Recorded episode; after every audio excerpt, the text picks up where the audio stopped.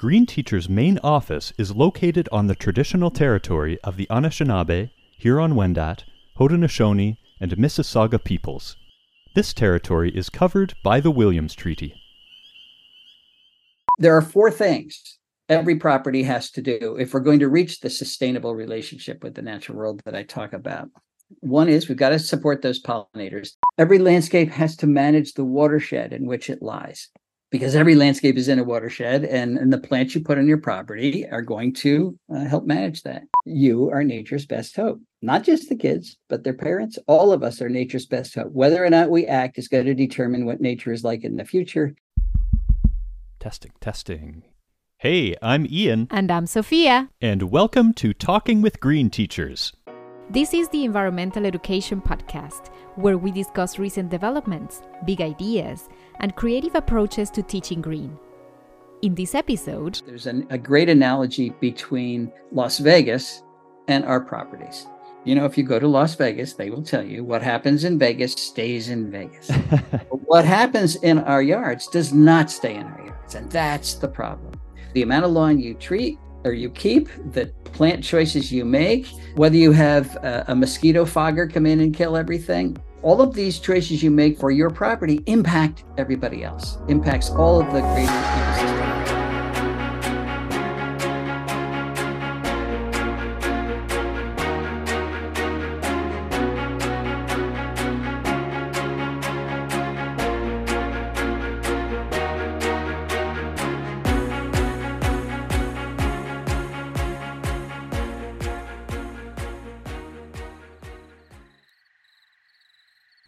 Welcome to Homegrown National Park. Sure, it doesn't have the big name recognition of places like Yellowstone, Banff, or the Everglades, but it's no less important.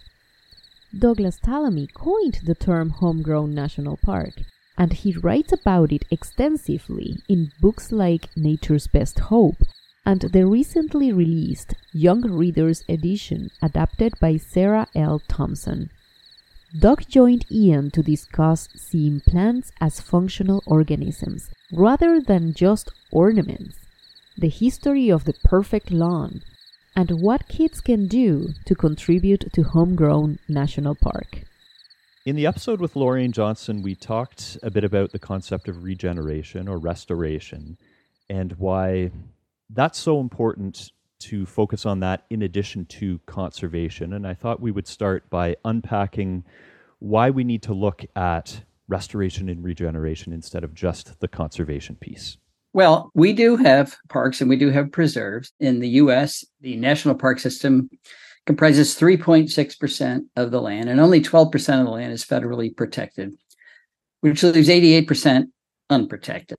Right. And those parks and preserves are all isolated. They're all much smaller than we need. And the problem with small preserves is that they have small populations within them, and small populations are highly vulnerable to local extinction. So it's a recipe to add to the biodiversity crisis over time in isolating nature into little pockets that are not sustainable. The only real solution is to build viable habitat outside of those parks and preserves. And you know, that's private property outside. Those are the properties that we all own. We own them in a lot of different forms, but in the US, there's 135 million acres of residential landscapes. And that is a big opportunity for landowners, property owners everywhere to contribute to the restoration of biodiversity. That's what's going to save the species on this planet. And we might talk for a bit about why we need to save them. Absolutely. Those are the species that run the ecosystems that we all depend on. They produce our life support. So having functional ecosystems everywhere not just in parks and preserves, is essential. It is not an option to have humans here in nature someplace else because there is no someplace else in most places. So that makes the property owner, that makes the, the private landowner the future of conservation. And the reason I write my books and do my talks is that they don't know that. they don't know that it all depends on them.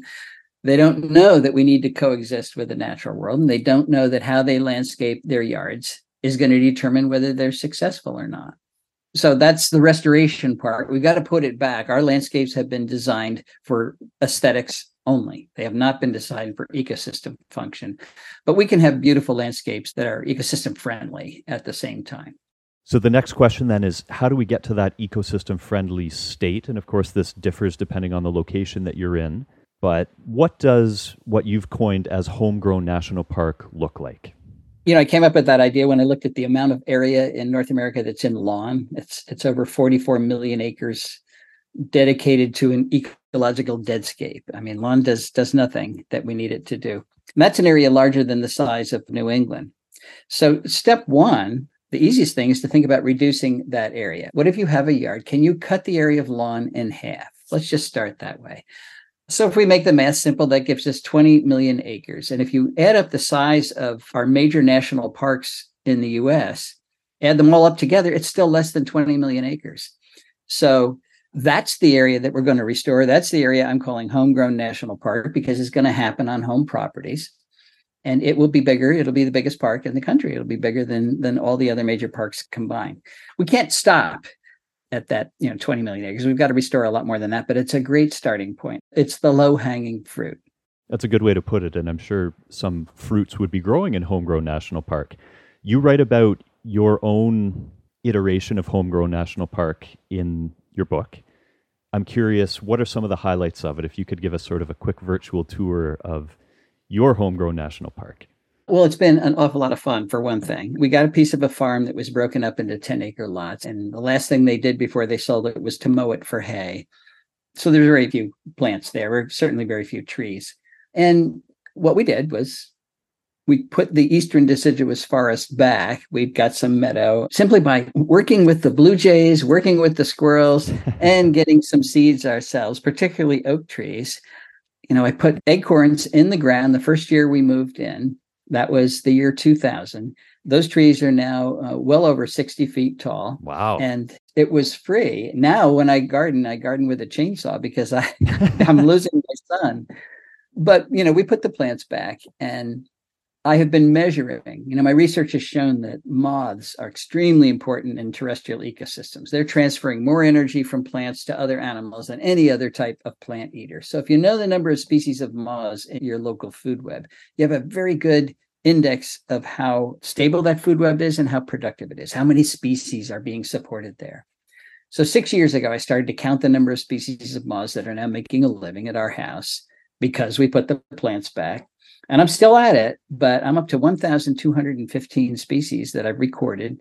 I've got pictures of each one of those right in my yard, which shows that this works. We've also counted the number of species of birds that have bred there, and we're up to 62 species of birds that have bred there because we've got the caterpillars that they need to raise their young.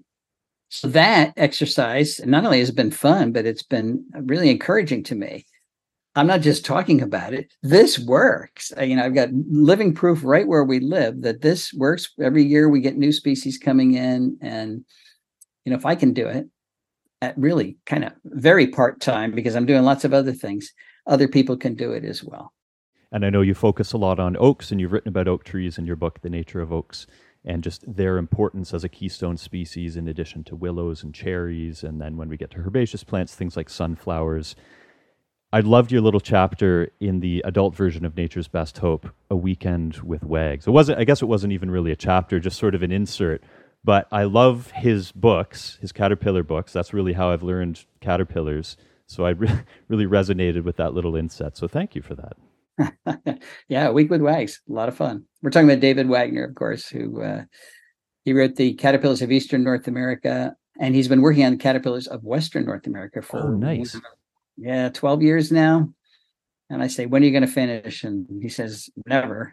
And what he means by that is there's so many species, but we're trying to get him to actually publish that before he gets hit by a truck or something, because because there's no good guide to the the larval stages of moths and, and butterflies in the West. And his books, I you know, he doesn't appreciate this, but they have been a connecting force with the public. The public can find a caterpillar, look it up in his books, and put a name to it you know, if we humans don't name something, then it's just a worm. It's just a nothing, and we we forget about it. Totally. So you put a name to it. You can read what it eats, where it's found, and that is a bit of information that creates an emotional connection to that creature. So he has been a much bigger force in terms of engaging the public than than he realizes. He has indeed. Talking with Green Teachers is produced by Green Teacher, a registered charity in Canada that has been enhancing environmental education since 1986. By taking out a subscription, you can join our global network of passionate environmental educators, receive each issue of our quarterly magazine, and gain exclusive access to our vast archive of webinars and magazine back issues. All proceeds go back into the organization to support our vision of helping each successive generation of young learners become more environmentally literate than the last. To learn more, visit greenteacher.com. What distinguishes Homegrown National Park from so many others is its astounding ubiquity. Chances are a piece of it is within walking distance of your home. Well, let's wind the clock back a bit.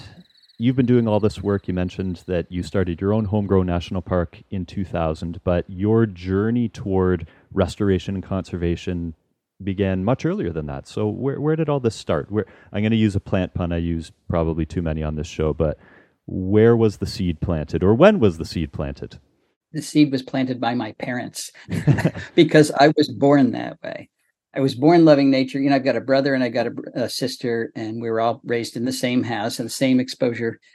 They don't have that connection. They don't share it. They're into other things. So it's it really, I, I'm not kidding. I was born with this love of the natural world. I did have an experience early on. I guess I was in third grade. We had just moved to our house, a new house in a development that was built, and the lot next to us was undeveloped for a full year after we moved in. And there was a little little pond there that was my first true connection with nature. I was at that pond every day and and loved the little things that lived there and particularly the pollywogs and the toads that came and mated and sang and created the pollywogs and the dragonflies and all the things that were there. And I was next to that pond the day the bulldozer came and buried the whole thing. Uh, and that was the end of the pond. It was the end of the toads in my neighborhood. It was it was the end of that living uh, ecosystem, and that made an impression on me in third grade. So uh, if there was a seed that we needed to do something, probably was that day that that that happened. What is interesting to me now, when I look back, is that I made the same mistake that m- most of us have made. I, I said we've we've got to save all the stuff that's not destroyed, and that's been the focus of conservation for the last hundred years. It never occurred to me that I could walk, you know, 50 feet into my yard and dig another pond I could have saved those creatures right then and there. And my parents wouldn't have mind. They probably would have helped me. It just, I never had that, you know, I didn't realize we really can coexist with nature. So it's too bad I didn't. But it's not that we want to stop saving the pristine areas or the undeveloped areas, but there's not that many left anymore. Mm-hmm. I know that's a harder message in Canada because you've got so much wonderful habitat, but go south and a lot of it's gone. So let's put it back. And it's so convenient to put it back right where you live. We talked about this a bit with Lorraine Johnson. It's a mindset shift that's needed to get people to think about the fact that we're operating from, you know, to put it in economic terms, a debt position. Just protecting what we have, as you say, isn't going to cut it. We need to bring back what has been lost. And again, as you say, so many people aren't really aware of that. And this is, of course, not to say that conservation and protection isn't incredibly important. Of course, it is. But what have you found to be effective in changing mindsets? I mean, writing your books probably is the, again, low hanging fruit answer to that. And it certainly resonates with someone like me who's inclined to this kind of stuff. But what about others who aren't automatically going to read all of your books as I would.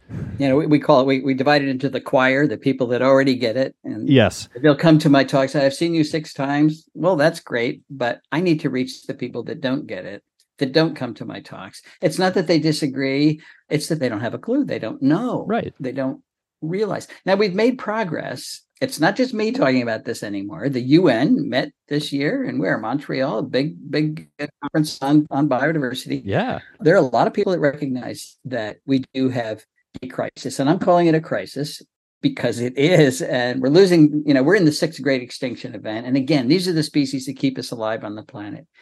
So that has helped people see headlines, you know, we've lost 3 billion breeding birds in North America in the last 50 years, and the UN says we're going to lose a million species in the next 20 years, and global insect decline. People are reading those headlines in major outlets, and they're upset about it.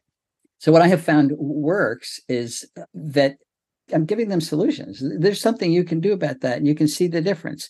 The problem of reaching the people that I haven't reached is still a major one. You know, how do we reach that non-choir? I've had several groups approach me about making a documentary because that's very powerful. People don't read anymore; they watch. And I say yes every time, but uh, so far nobody's been able to come up with the major funding to to do a good job with it. But that would be one approach. Social media is very powerful. I mean, so now our, our homegrown national park.org, you know, a small nonprofit. We are using social media. I don't do it myself, but um, and that's reaching a lot of people. We had a post the other day that 14 million people tuned into. So so it is changing, but it's still a challenge. We we you know we go what do we have 320 million people in the US alone. And let's be generous and say I've reached 1 million of them.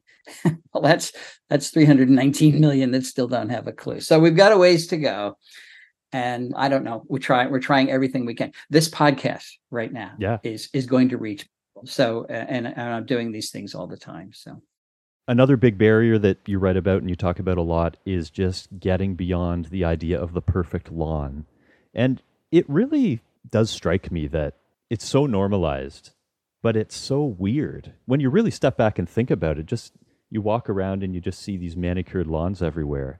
Imagine, you know, somebody from like a parallel universe, not to get too out there, but you know, from a parallel universe where that just isn't a thing, and they see this, they say, "What the heck are they up to here? How do we get beyond what?" I mean, I hate to say it, but it is sort of propaganda. The whole idea of you need to have the perfect lawn. Like, how how do we crack that nut? It's totally propaganda. You know, the yeah, there's been a status symbol for hundreds of years because that's what the aristocracy in Europe did.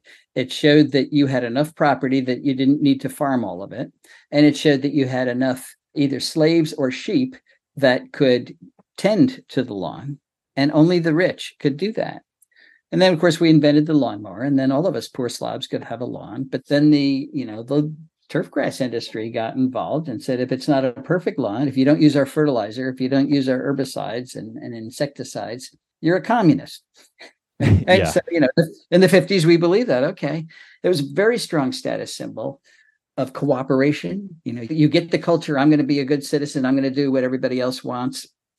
You don't have to go to a parallel universe. You know, look at the indigenous cultures. They look at this and say, well, what, you know, where is the respect for, for nature that we have depended on for many, many millennia? Totally gone. So ecologically, it makes no sense at all. There are four things every property has to do if we're going to reach the sustainable relationship with the natural world that I talk about. One is we've got to support those pollinators, not not because they help our crops, but because they pollinate 80% of all plants and 90% of all flowering plants. Every property has to do that. Every property has to sequester carbon. You know, the more plants you put in your yard, the more carbon uh, dioxide you're pulling out of the atmosphere, out of out of harm's way. Every landscape has to manage the watershed in which it lies because every landscape is in a watershed and, and the plants you put on your property are going to uh, help manage that. And finally, every landscape has to support the local food web, or you don't have a local food. You got to choose plants that pass on their energy, some of it, so that you have animals, so that you can have functioning ecosystems.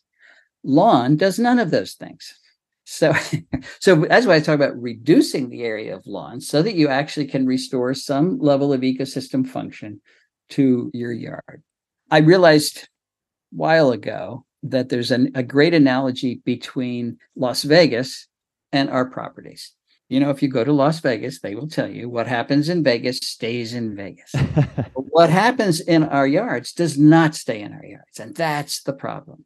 The amount of lawn you treat or you keep, the plant choices you make, whether you have a, a mosquito fogger come in and kill everything, all of these choices you make for your property impact everybody else, impacts all of the greater ecosystem around you. And again, people aren't thinking like that. We do have property rights. You have the right to do what you want on your on your property, but not really, not when it hurts everything else. And that's been a tough message to get out there. Does success kind of look like an airport in the sense that getting rid of lawn and replacing it with native plants and multiple layers means you have lots of insects and birds and maybe even mammals and things coming and going. Is that also an analogy that might work? Sure. You know, uh, 25% of a red fox's diet is insects.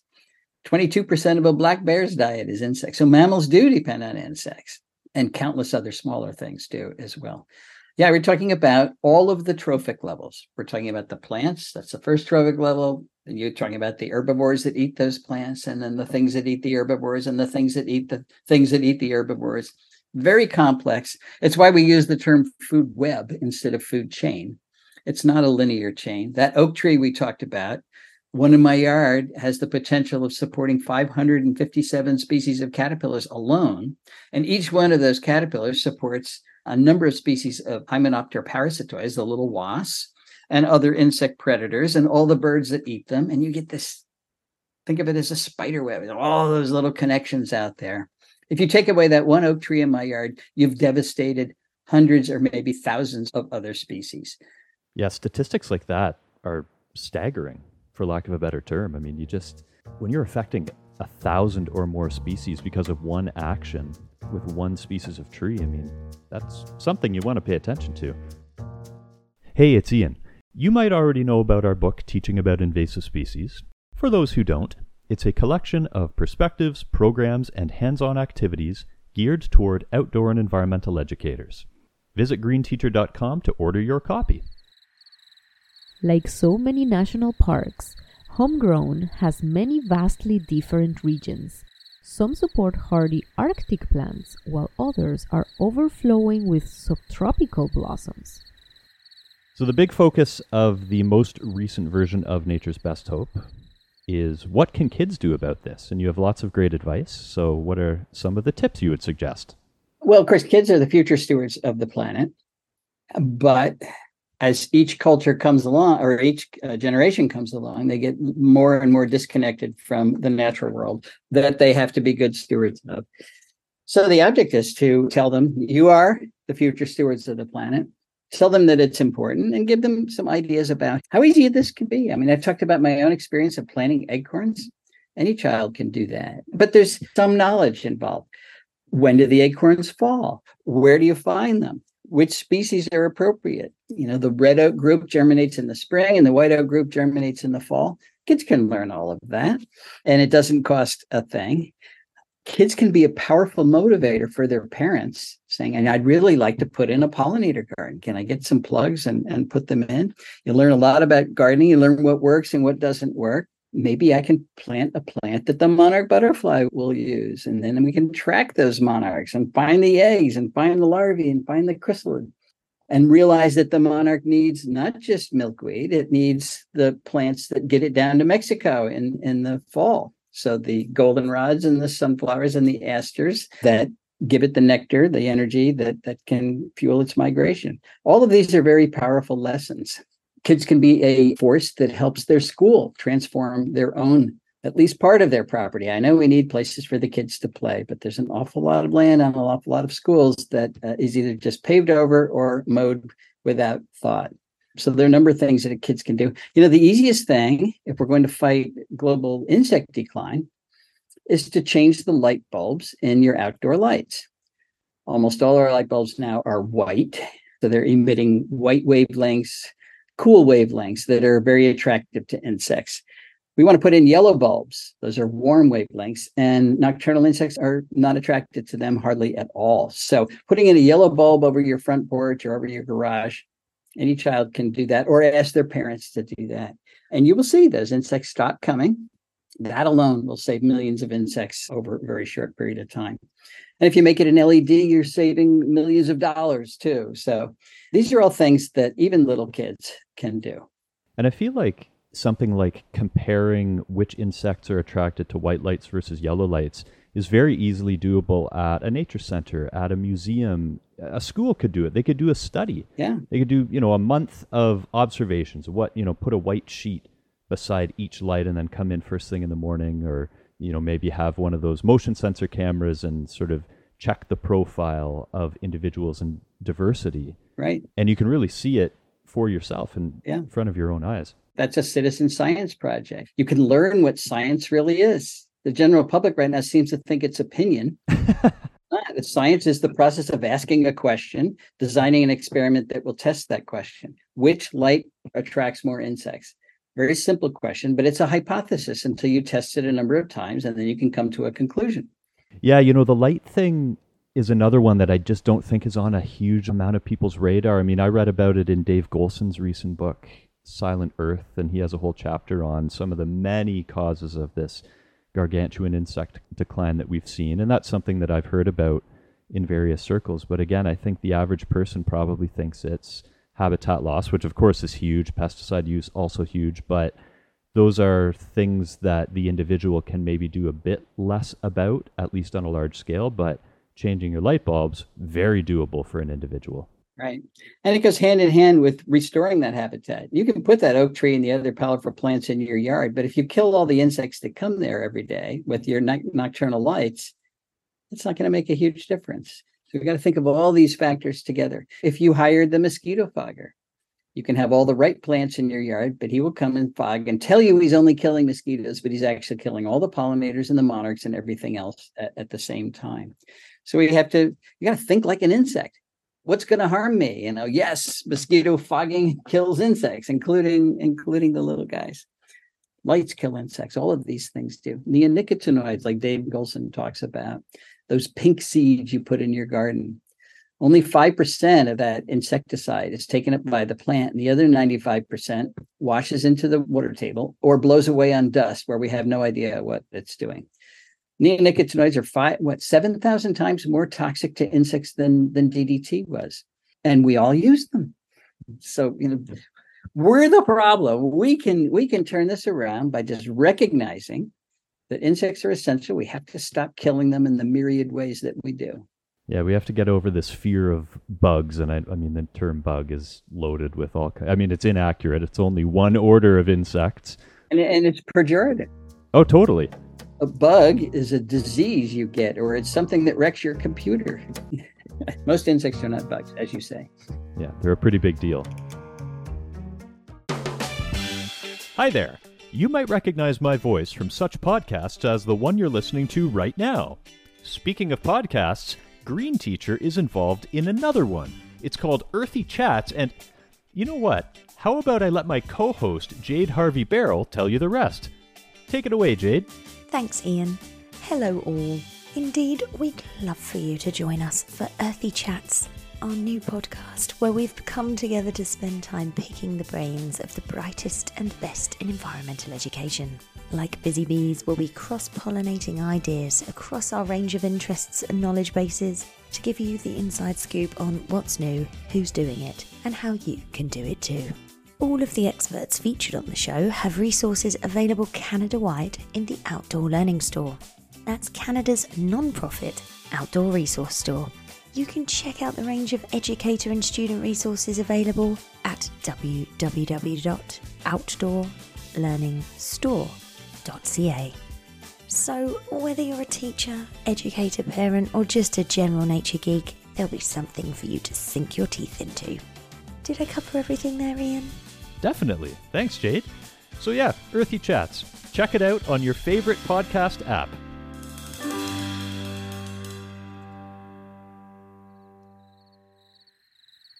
Many people visit parks to observe animals, and Homegrown National Park is decidedly rich in animal life, with insect and bird diversity particularly high. So, the most recent version of Nature's Best Hope is I think it follows it's fair to say it follows a very similar track to the adult version that came out a few years ago. And it's maybe not even accurate to say it's like the adult version. It's just the first version and then this revised version which is put more into language for children much in the way that I've seen with other books like Braiding Sweetgrass a recent youth edition of that one just came out. So how are the two versions different for those who aren't familiar well, I think you've hit on it. They're not different. It's the exact same message.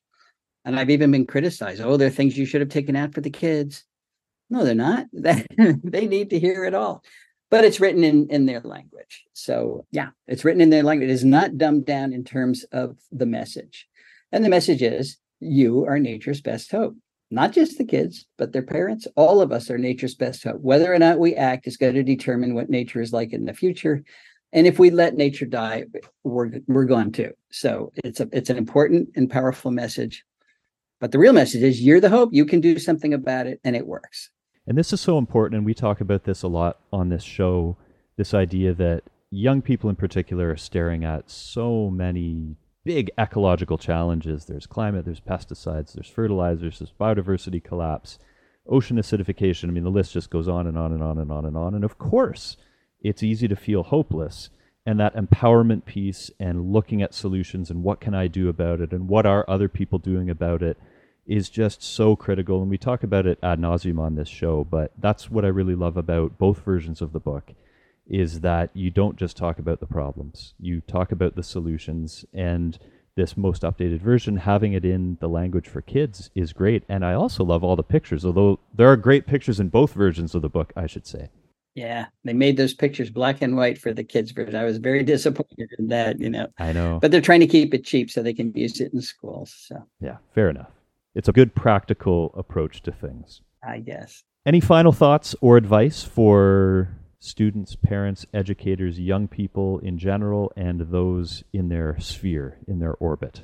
What I always end talks like this with is the notion of responsibility. It, this is not just a necessary thing to do for our own good, but good earth stewardship is everybody's responsibility, the young and the old, because we all need good earth stewardship. Everybody in the planet depends on functioning ecosystems. So why would we only have earth stewardship assigned to a few scientists or a few conservation biologists. It's everybody's responsibility. And I want that to become part of the culture. And that means we've got to inculcate it right into the earliest stages of education. That is what I see as the major difference between our indigenous cultures and our Western and Asian cultures is we don't do that. We don't respect the natural world that supports us. We've got to start. Yeah, it's already been done for thousands of years, as you mentioned earlier. It's just that's right, and it worked.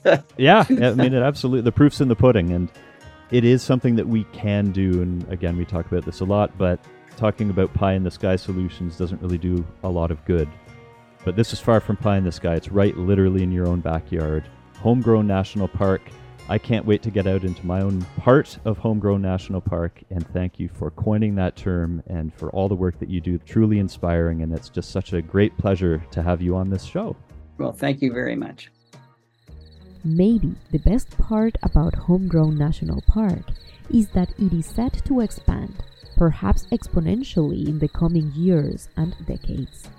You might ask, how can I get involved and start attracting animals to my patch? Well, it often starts with a shovel and a few seeds. If you grow it, the animals will come.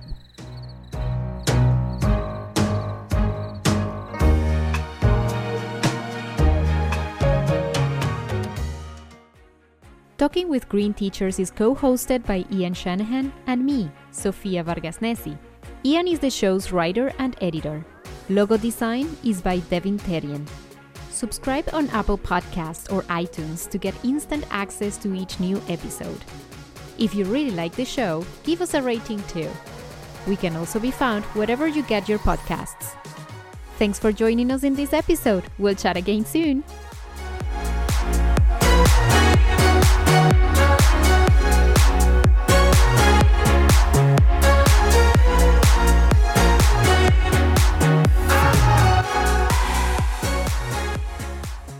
Excellent. We survived a technical glitch and we did. Finished in time to I'm get gonna, you out of here for your your next webinar. Yeah,